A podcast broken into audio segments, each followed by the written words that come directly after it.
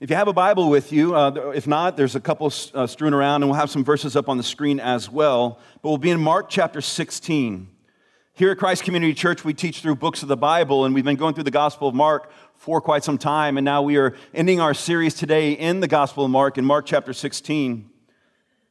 The Gospel of Mark is the man's gospel in the sense that it's very quick paced. It doesn't get stuck in the details. It doesn't go through mundane. You read the Gospel of Luke, written by a physician, very detail oriented, thorough in a lot of ways, but Mark is quick. It's fast paced until you get to the end of the Gospel of Mark and it begins slowing way down, capturing the details of the last days of Jesus. And as we come today to celebrate the resurrection of Jesus, we also would be remiss to not also focus on and realize the cost of the death of Jesus.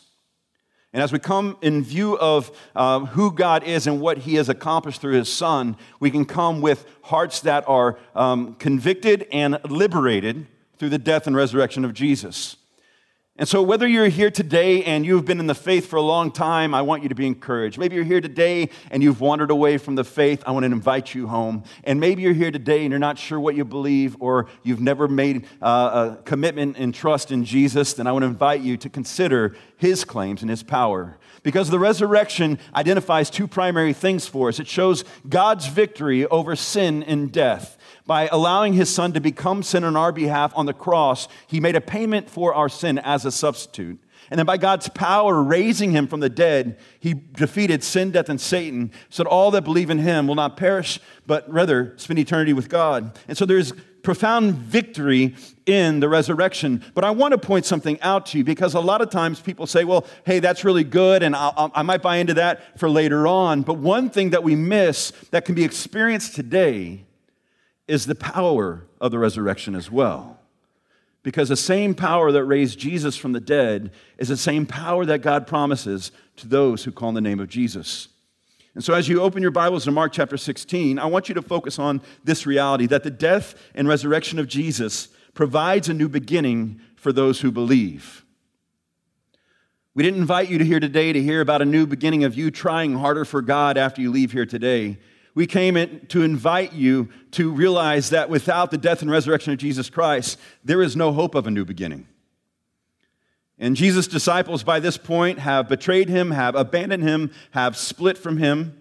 and now we see Jesus, as he's been victorious over sin, death, and Satan, come and bring reconciliation, to make things right, to bring restoration, and to make things new. So pick up with me in Mark chapter 16, starting in verse 1. And when the Sabbath was past, Mary Magdalene, Mary the mother of James, and Salome bought spices so that they might go and anoint him.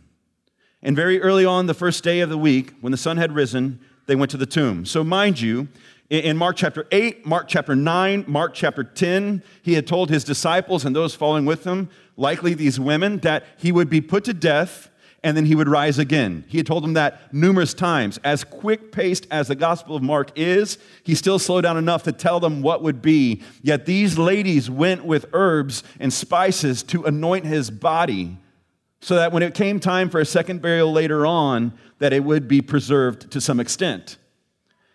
And so it's interesting also, if you want to give an eyewitness account to something during this day and age when Jesus was raised from the dead, you would not record the testimony of that of a woman. You would, tes- you, you would record the testimony of a man. So typically, when people argue that no, it was made up or his body was stolen and, and his disciples are trying to cover it up, you would think they would come up with a better cover up story.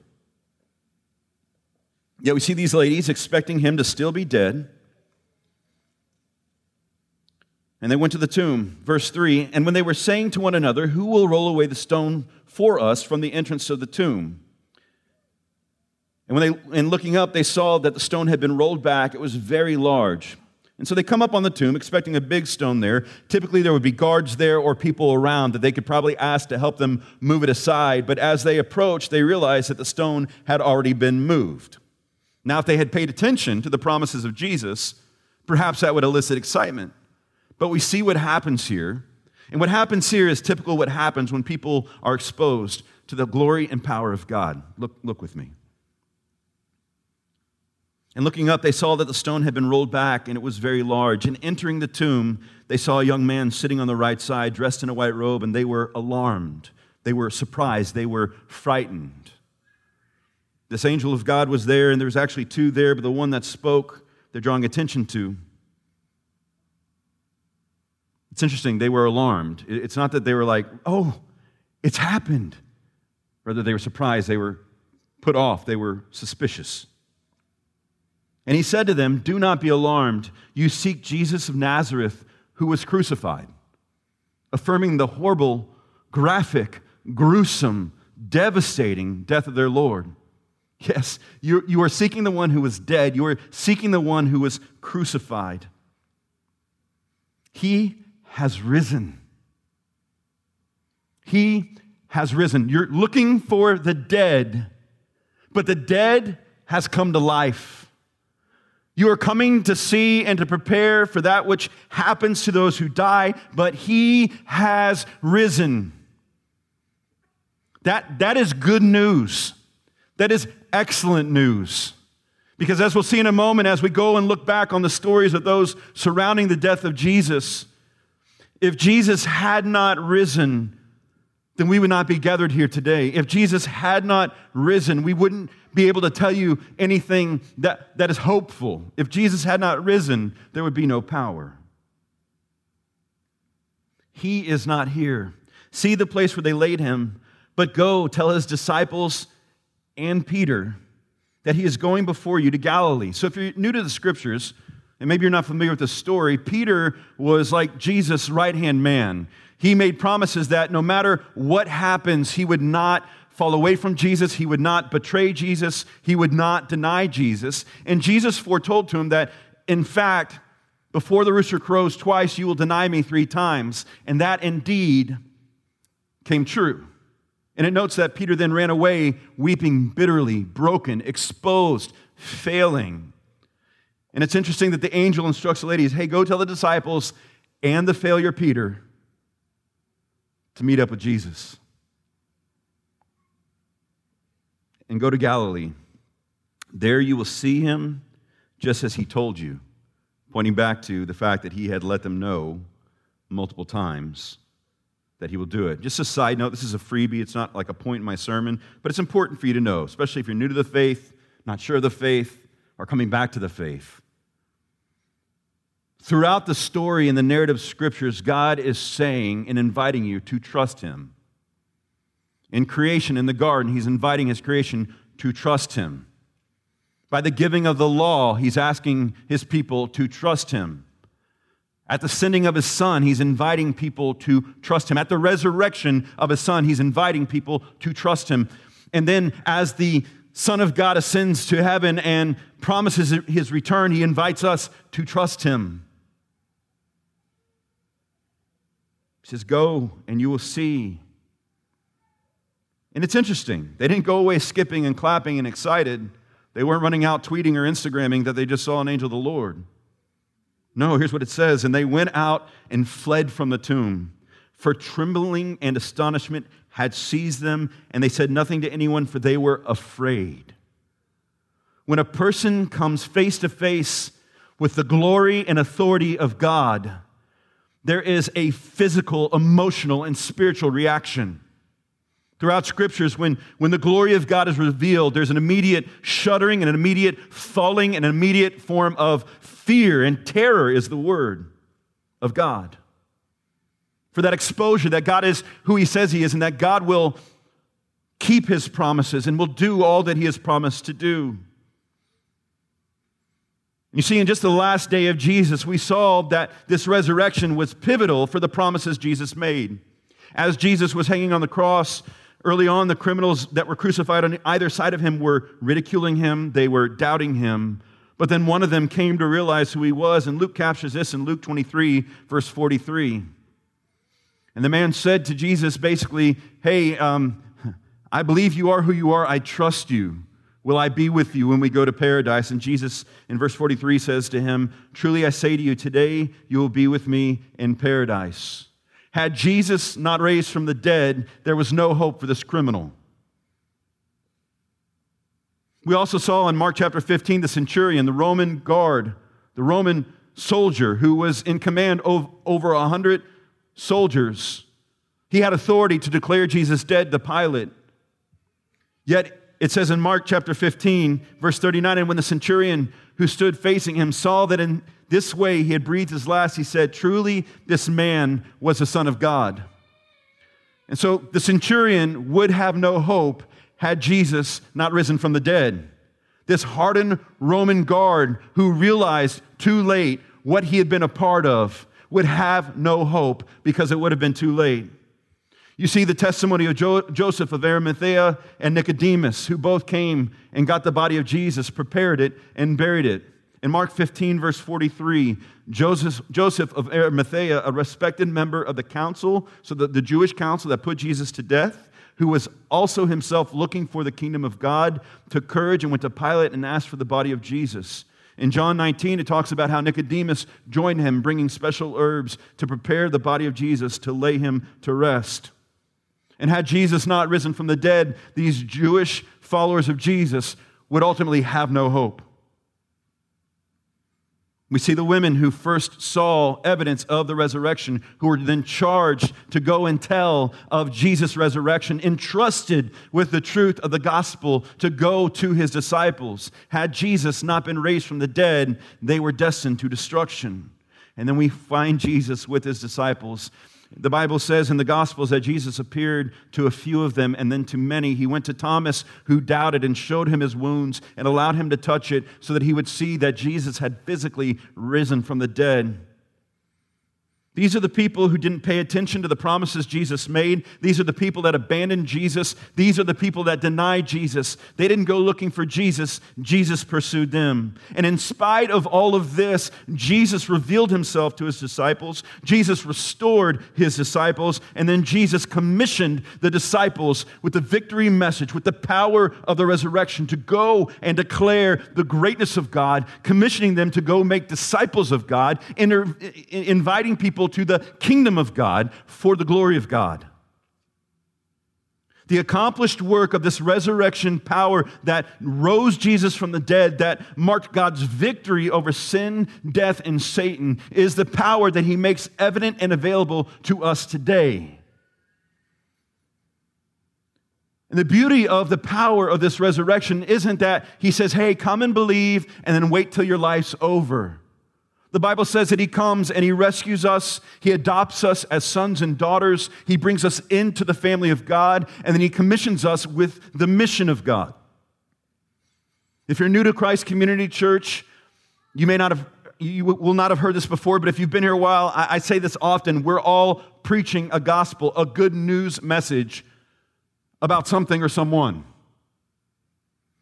But the powerful, victorious resurrection gives to us an eternal message and mission that allows us to partner with the work of God and see God's power displayed in us and through us. That resurrection power then brings restoration and brings new beginnings. In Matthew 28, verses 16 through 20, Jesus comes to his disciples. And if you're struggling with doubt, I want you to be encouraged because look with me at Matthew 28, 16 through 20. Now the 11 disciples went to Galilee to the mountain which Jesus had directed them. And when they saw him, they worshiped him, but some doubted. They, they saw him, yet they doubted. If you're hoping in your ability to have strong enough belief, stop hoping in your ability and hoping God Himself who gives it freely. As they came to Jesus, Jesus made this declaration. He made this promise after he was raised from the dead. He says, All authority in heaven and on earth has been given to me. Um, just to translate for you from the Greek, the word all in Greek actually means the same word as we understand in English. The word all literally means all. You're welcome. Not some authority, not authority in which we permit God to have, but all authority has been given to Jesus, and the authority not only on this earth, but in heaven. All authority has been given to him.